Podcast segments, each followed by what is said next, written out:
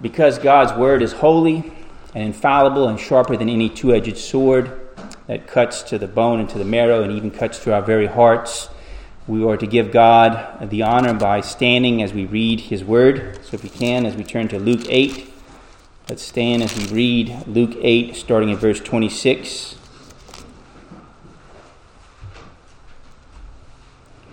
This is God's holy and infallible word, starting at verse 26. Then they sailed to the country of the Gerasenes, which is opposite Galilee. And when he came out into the land, he was met by a man from the city who was possessed with demons, and who had not put on any clothing for a long time, and was not living in a house, but in the tombs. Seeing Jesus, he cried out and fell before him, and said in a loud voice, what business do we have with each other, Jesus, the Son of the Most High God? I beg you, do not torment me. For he had commanded the unclean spirit to come out of the man, for it had seized him many times, and he was bound with chains and shackles and kept under guard. Yet he would break his bonds and be driven by the demon into the desert and Jesus asked him, What is your name? And he said, Legion, for, we, for many demons had entered him. They were imploring him not to command them uh, to go away into the abyss. Now there was a herd of many swine feeding there on the mountain, and the demons implored him to permit them to enter the swine, and he gave them permission. And the demons came out of the man and entered the swine, and the herd rushed down the steep bank into the lake and was drowned. When the herdsmen saw what had happened, they ran away and reported it in the city and out in the country.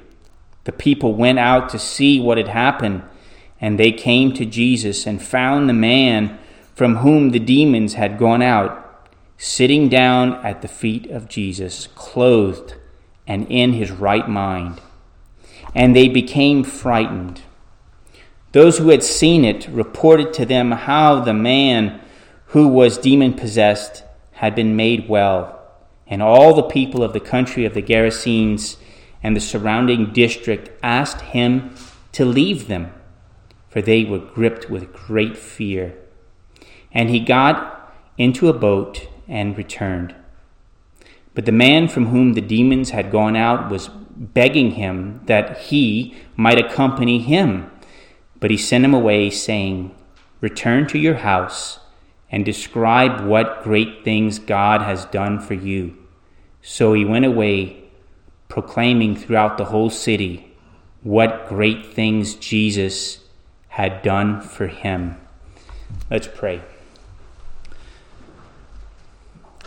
Our glorious Father, we ask that you would help us to receive and believe this your word, that we could go our way rejoicing and telling others of the wonderful things that you've done for us through your beloved Son, even Jesus Christ our Lord, in whose name we pray. Amen. Please be seated.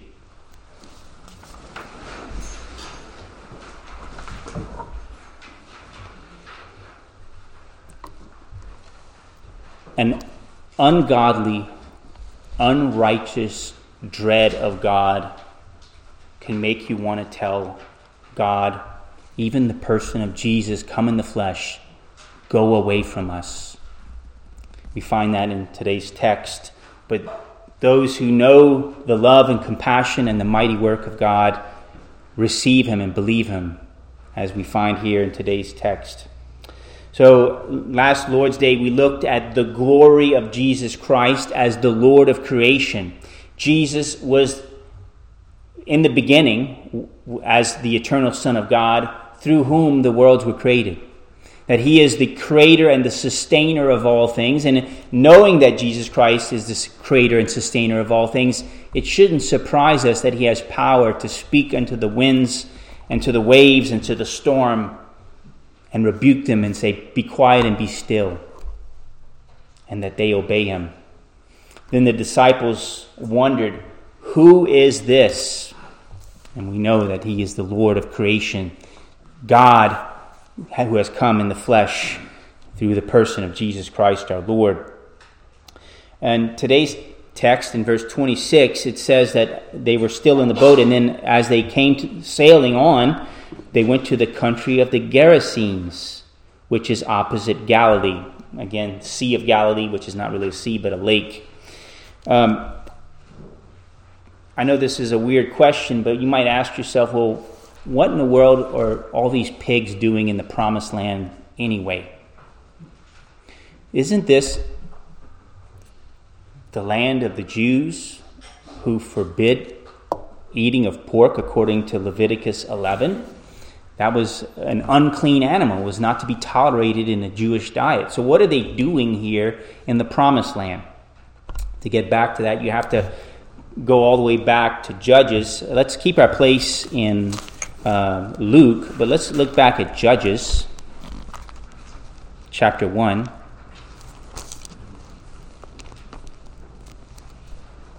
Starting at verse 27.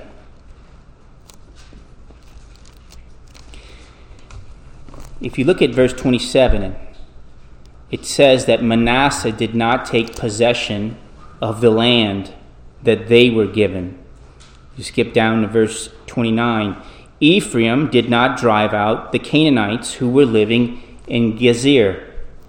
Verse uh, 30. Zebulun did not drive out the inhabitants of Kitron. Um, verse 31. Asher did not drive out the inhabitants of Akko. Verse 33 Naphtali did not drive out the inhabitants of Beth Shemesh or the inhabitants of Beth Anath, but lived among the Canaanites, the inhabitants of the land. Okay, we find repeated references to these Gentiles that were not driven out of the land. God promised to give the people a land flowing with milk and honey, and that they should have driven out the inhabitants of the land, that they would have a nation. Yet instead, we find out that they are intermingled with, with the Gentiles who later on provoke them to worship idols, false idols. And the reason why we have those folks here called the Gerasenes eating pork and raising pigs was rooted all the way back in Judges chapter 1. But there's some special promises for these Gentiles um, in Galilee. In Isaiah 9, so again, this, these Gentiles being back in Galilee goes all the way back to where Isaiah even prophesied in Isaiah 9 1 that Galilee of the Gentiles would become glorious. Now, Jesus, who was promised to be born of a, of a virgin, was promised to be born in Bethlehem, which is a great deal south. But here in Galilee of the North, there's a promise of glorious work that the people who walk in darkness shall see a great light. Verse 2 again of Isaiah 9. The light that is promised to them is through the wonderful counselor, the mighty God, even Jesus Christ our Lord, the Prince of Peace who came into this land. And today's text is a fulfillment, just a fulfillment, but is a fulfillment of the prophecy of Isaiah in chapter 9 of that light shining in Galilee of the Gentiles. As we focus on today's text, the main focus here is that Jesus proved himself as the eternal Son of God and victor over Legion. We'll see this in two main points. Jesus casts out legion, and secondly, uh, two opposing responses. So let's look at this first main point Jesus cast out legion. Verse 27 and 28. And when he came out into the land, he was met by a man from the city who was possessed with demons, who had not put on any clothing for a long time and was not living in a house, but in the tombs. Seeing Jesus, he cried out and fell before him and said in a loud voice, What business do we have with each other, Jesus, Son of the Most High God, I beg you, do not torment me. Now, if you ever had a neighbor who was kind of peculiar, I don't think you had a neighbor like this. Instead of dwelling in a house, dwelling naked in the tombs, um, he was a very peculiar man because he was demon possessed, not by a demon, but by demons, we are told early on. But notice this that even this demon knew who Jesus was. He knew that Jesus was the Son of the Most High God, in verse 28. A lot of solid theologians mention that saving faith is understood as having three parts knowledge, assent, or like agreement with, and trust. This demon had a knowledge of the person of Jesus Christ, but he did not agree with the Holy Gospel or want to put his trust in him. So this demoniac had a knowledge, but not a saving knowledge. In a like fashion, we have to be careful that we ourselves don't merely have a knowledge concerning who God is. God demands that we have an embracing faith that agrees with and receives the gospel and the purifying, cleansing work of Christ for ourselves. The assent of the gospel means that we receive it for ourselves, that we own it for ourselves, that we can say, Jesus is my Savior. But also, we should pray for a vibrant trust to trust God with the lives that we live in faithful obedience to Him as in light of the Holy Gospel as we are able. Not perfectly, but still shining forth as lights in this dark world. So, this possessed man feared Jesus. Why did he fear Jesus? Because he knew that Jesus had the power and the authority to cast him into the abyss or to torment him. This was something that was going to happen to both Satan and all of Satan's minions, that they were going to suffer torment at the judge of the world, even Jesus Christ, Son of God in the flesh. In uh, Matthew 8 uh, 28, a parallel passage to this, it says, Have you come to torment me before the time? See, he, he's not sure, this legion, this group of demons, is not sure whether they're going to be tormented before the appointed time or not. They know that there is an appointed time for when Jesus returns and comes as judge to judge the living and the dead, and that he will cast those who do not believe into the lake of fire. Revelation 20 says that after the resurrection of the just and unjust, death and Hades will be thrown into the lake of fire. This is the second death, the lake of fire, and if anyone's name was not found written in the book of life, he was thrown into the lake of fire.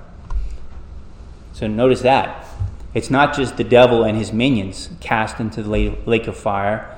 Those who are not written in the book of life, those who do not receive and believe in Jesus Christ as Lord and Savior, they likewise will be cast along with demon, demons and with the, the king of the demons, the devil himself, into hell forever.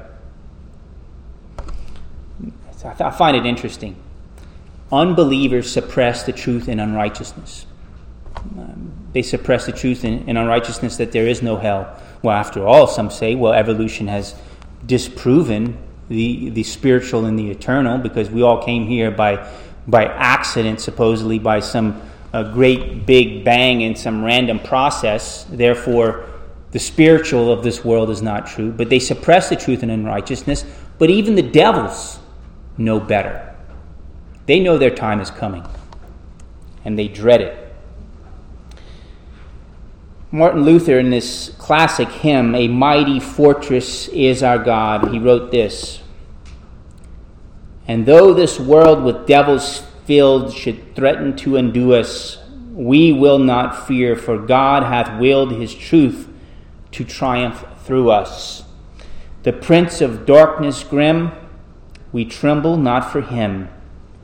His rage we can endure, for lo, his doom is sure. Not just Satan, but all of his minions, they know that their doom is sure. They might threaten us, but we know that where they're headed, along with those who reject Jesus Christ. But notice how Jesus then frees this demon possessed man. Verses uh, 29 and following. For he commanded the unclean spirit to come out of man, for it had seized him many times. And he was bound with chains and shackles and kept under guard. And yet he would break his bonds and be driven by the demon into the desert. And Jesus asked him, What is your name? He said, Legion, for many demons had entered him. They were imploring him not to command them to go into the abyss. Now there was a herd of swine feeding there on the mountain, and the demons implored him to permit them to enter the swine, and he gave them permission. And the demons came out of the man and entered the swine, and the herd rushed down the steep bank into the lake and was drowned. Imagine what it's like to be possessed by a demon. Don't have control of your own tongue. You don't have control of your own hands and arms and body because the demon drives you. That would be maddening. But imagine being possessed by a legion of demons. That is a living horror. And that's what this man was facing. And we don't know how long, but we can imagine that from the way the story is told, that it was likely months or maybe even years that this guy was suffering from this possession of many demons. Jesus didn't cast these demons into the abyss, um, which is um, a place of a place of uh, prison, you could say, um, a deep place according to the Greek. But he was permitted to them to then enter the swine because it, it wasn't his time to cast them into the lake of fire until his return as judge. Now, we don't know why demons can control a man, but they couldn't control pigs. But it's evident they, maybe because they were quadrupling up, and maybe because you had 20, 30, 40, 50, whatever, demons all teaming up on one man so he's able to drive them any way you want. But when they each get set in each in an individual pig, they can't control themselves and they're then going down this steep hill and then cast into the sea. So obviously, for some reason, we don't know why, but they weren't able to control the actions of these pigs and then they ended up drowning. But this text, in reply to this miracle of Jesus, brings us to two responses. They're two diametrically opposite responses to the work of Jesus here. You, you, won't, you would think everyone could agree that casting out demons would be a good thing, but not everyone agreed here. So look at the fearful, unbelieving Gerasenes, verses 33, I'm sorry, 34 and following. When the herdsmen saw what had happened, they ran away and reported it in the city and out in the country. The people went out to see what had happened, and they came to Jesus and found the man from whom the demons had gone out, sitting at the feet of Jesus, clothed in his right mind, and they became frightened. Those who had seen it uh, reported to them how the man who was demon possessed had been made well and all the people of the country of the Gerasenes and the surrounding district asked him, that is Jesus, to leave them, for they were gripped with great fear. He had gotten into a boat and returned. You can imagine the losing this entire herd of swine could have been a great loss for many. For the owners of the swine, it could have been maybe even financial doom, not just a financial burden, but that might have been almost their entire livelihood cast into the, into the lake, the Sea of Galilee. What about the herdsmen? What kind of occupation are herdsmen going to do with no herd because they've all been cast into the sea. But despite these losses, they couldn't have any joy, it seems, for a man who had been freed from demons, who had been tormented, but was now sitting clothed and in his right mind. Dr. Michael Reeves says something that was very, very enlighten, enlightening in his DVD series on the fear of God. And he says, Sinful fear drives one away from God. Sinful fear can help us to rationalize unbelief. And that's what these people were doing. They were fearful, you could say fearful of the unknown, but they rationalized their unbelief because they had an ungodly dread. They didn't want to know this Jesus as Savior, therefore, they rather feared him and cast him away. Because of the great power and authority that Jesus displayed, their fears may have been wondering what would Jesus do next. Maybe they knew they were sinful. Maybe they would be cast into this into the lake next. We don't know. But he, they asked because of great fear. They asked for this Jesus, the Messiah, to flee from their region, to go away from their region. All Although this is a very strange event, you have to admit. But you ever thought of the wonderful kindness of God in casting out the demons into the pigs and then drowning them in the lake? Would it have been better to let the demons be cast out of this man and then let Legion though then go and inhabit all the people of the Gerasenes? Man, that would have been horrific, wouldn't it? the whole, all of the Gerasene, instead of one man, all of the Gerasenes get possessed by, by these, this legion. But instead, he allows them to go in the pigs. And I think it's a wonderful thing that he drowned these pigs. Can, can you imagine being a farmer taking care of demon possessed pigs? Can you imagine having to, to direct a group of herding demon possessed erratic pigs. And I don't know if you've dealt with boars before, but boars can be very dangerous. It can hurt you and it can kill you. Much more a demon possessed pig. If you ever heard of this uh, movie, uh, Night of the Living Dead, uh, it was done in the 60s but redone in 1990. This would have been like Night of the, the Demon Possessed Pigs. It would have been horrible. It would have been like a horror movie or worse. But it's a wonderful mercy that God, through Christ, cast these demons indwelling the pigs into the lake.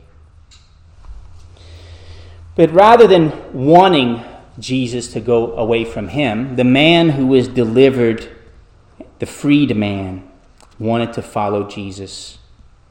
Verses 38 through 39. But the man from whom the demons had gone out was begging him that he might accompany him. But he sent him away, saying, Return to your house and describe what great things God has done for you. See, Christ was not a terror to him. Christ was not to be dreaded. Christ was to be loved and adored and worshiped. It says he was at the feet of Jesus. We don't know for sure, but maybe him being at the feet of Jesus was in worship of Jesus for a time. Some sought to follow Jesus because of his miracles. We have the case in John's Gospel where a man, Nathanael, believed Jesus as the Son of God and followed him because Christ told him this. He said, Before Philip called you, when you were under the fig tree, I saw you. And then Nathanael goes and says, You are the Son of God, the King of the Jews, because Jesus said he saw him under a fig tree. I think this man, delivered from a legion of demons, had even greater cause to believe and to trust this Lord Jesus. You don't blame him for wanting to follow him. He had much greater showing and cause because Christ showed a much, much greater power of deliverance than what was shown to Nathanael. Kind of wonder if this man had been allowed to follow Jesus, what would have happened? He probably would have been willing to, to even be crucified beside him, knowing what he had been delivered from. But Jesus had a very special, loving motivation in what he said next. He told this man in verse 39 Return to your house and describe what great things God has done for you. Yes, the Gerasenes were fearful. They feared Jesus, but Jesus did not want to leave these people without a Christian witness. So the Son of Man came to seek and save the lost, but in so doing, he sent the freed man, the man delivered from demons, to be a witness of the gospel unto those in his community, to be a faithful witness. Notice that this man who was delivered, he went above and beyond what Christ told him to do.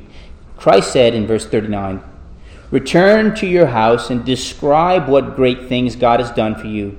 So he went away, proclaiming throughout the whole city what great things God had done for him. Jesus said, Tell the people in your household.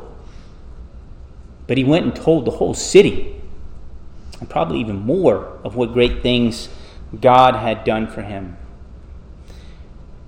Brothers and sisters, you have great things that you can tell others of, that God has helped you, that God has delivered you from, of how God has freed you from sin and unbelief from the pains of hell, from eternal torment, that He has forgiven you of your sins, and you can go and tell others of the peace, the peace and comfort that you have through the holy gospel. You can likewise tell others of what great things God has done for you. Put your faith in this Jesus. Put your faith in this Jesus has revealed himself as the eternal Son of God the one who had power and authority over legion, as victor over legion. Jesus Christ cast out legion, and he can cast from you the many burdens, the many burdens that you might bear in this life.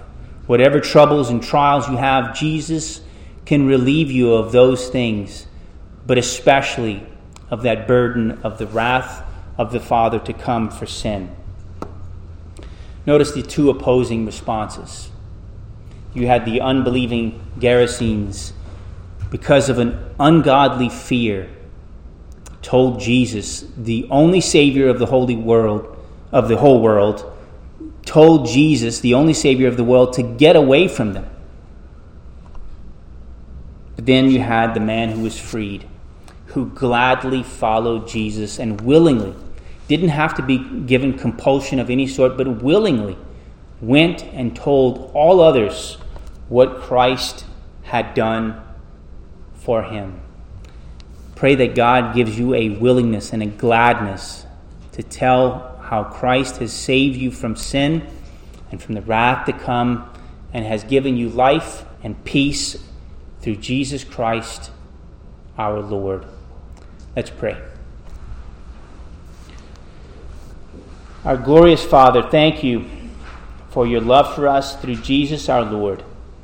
Thank you that you have given your perfect, holy, and sinless Son to suffer and die for sinners such as us.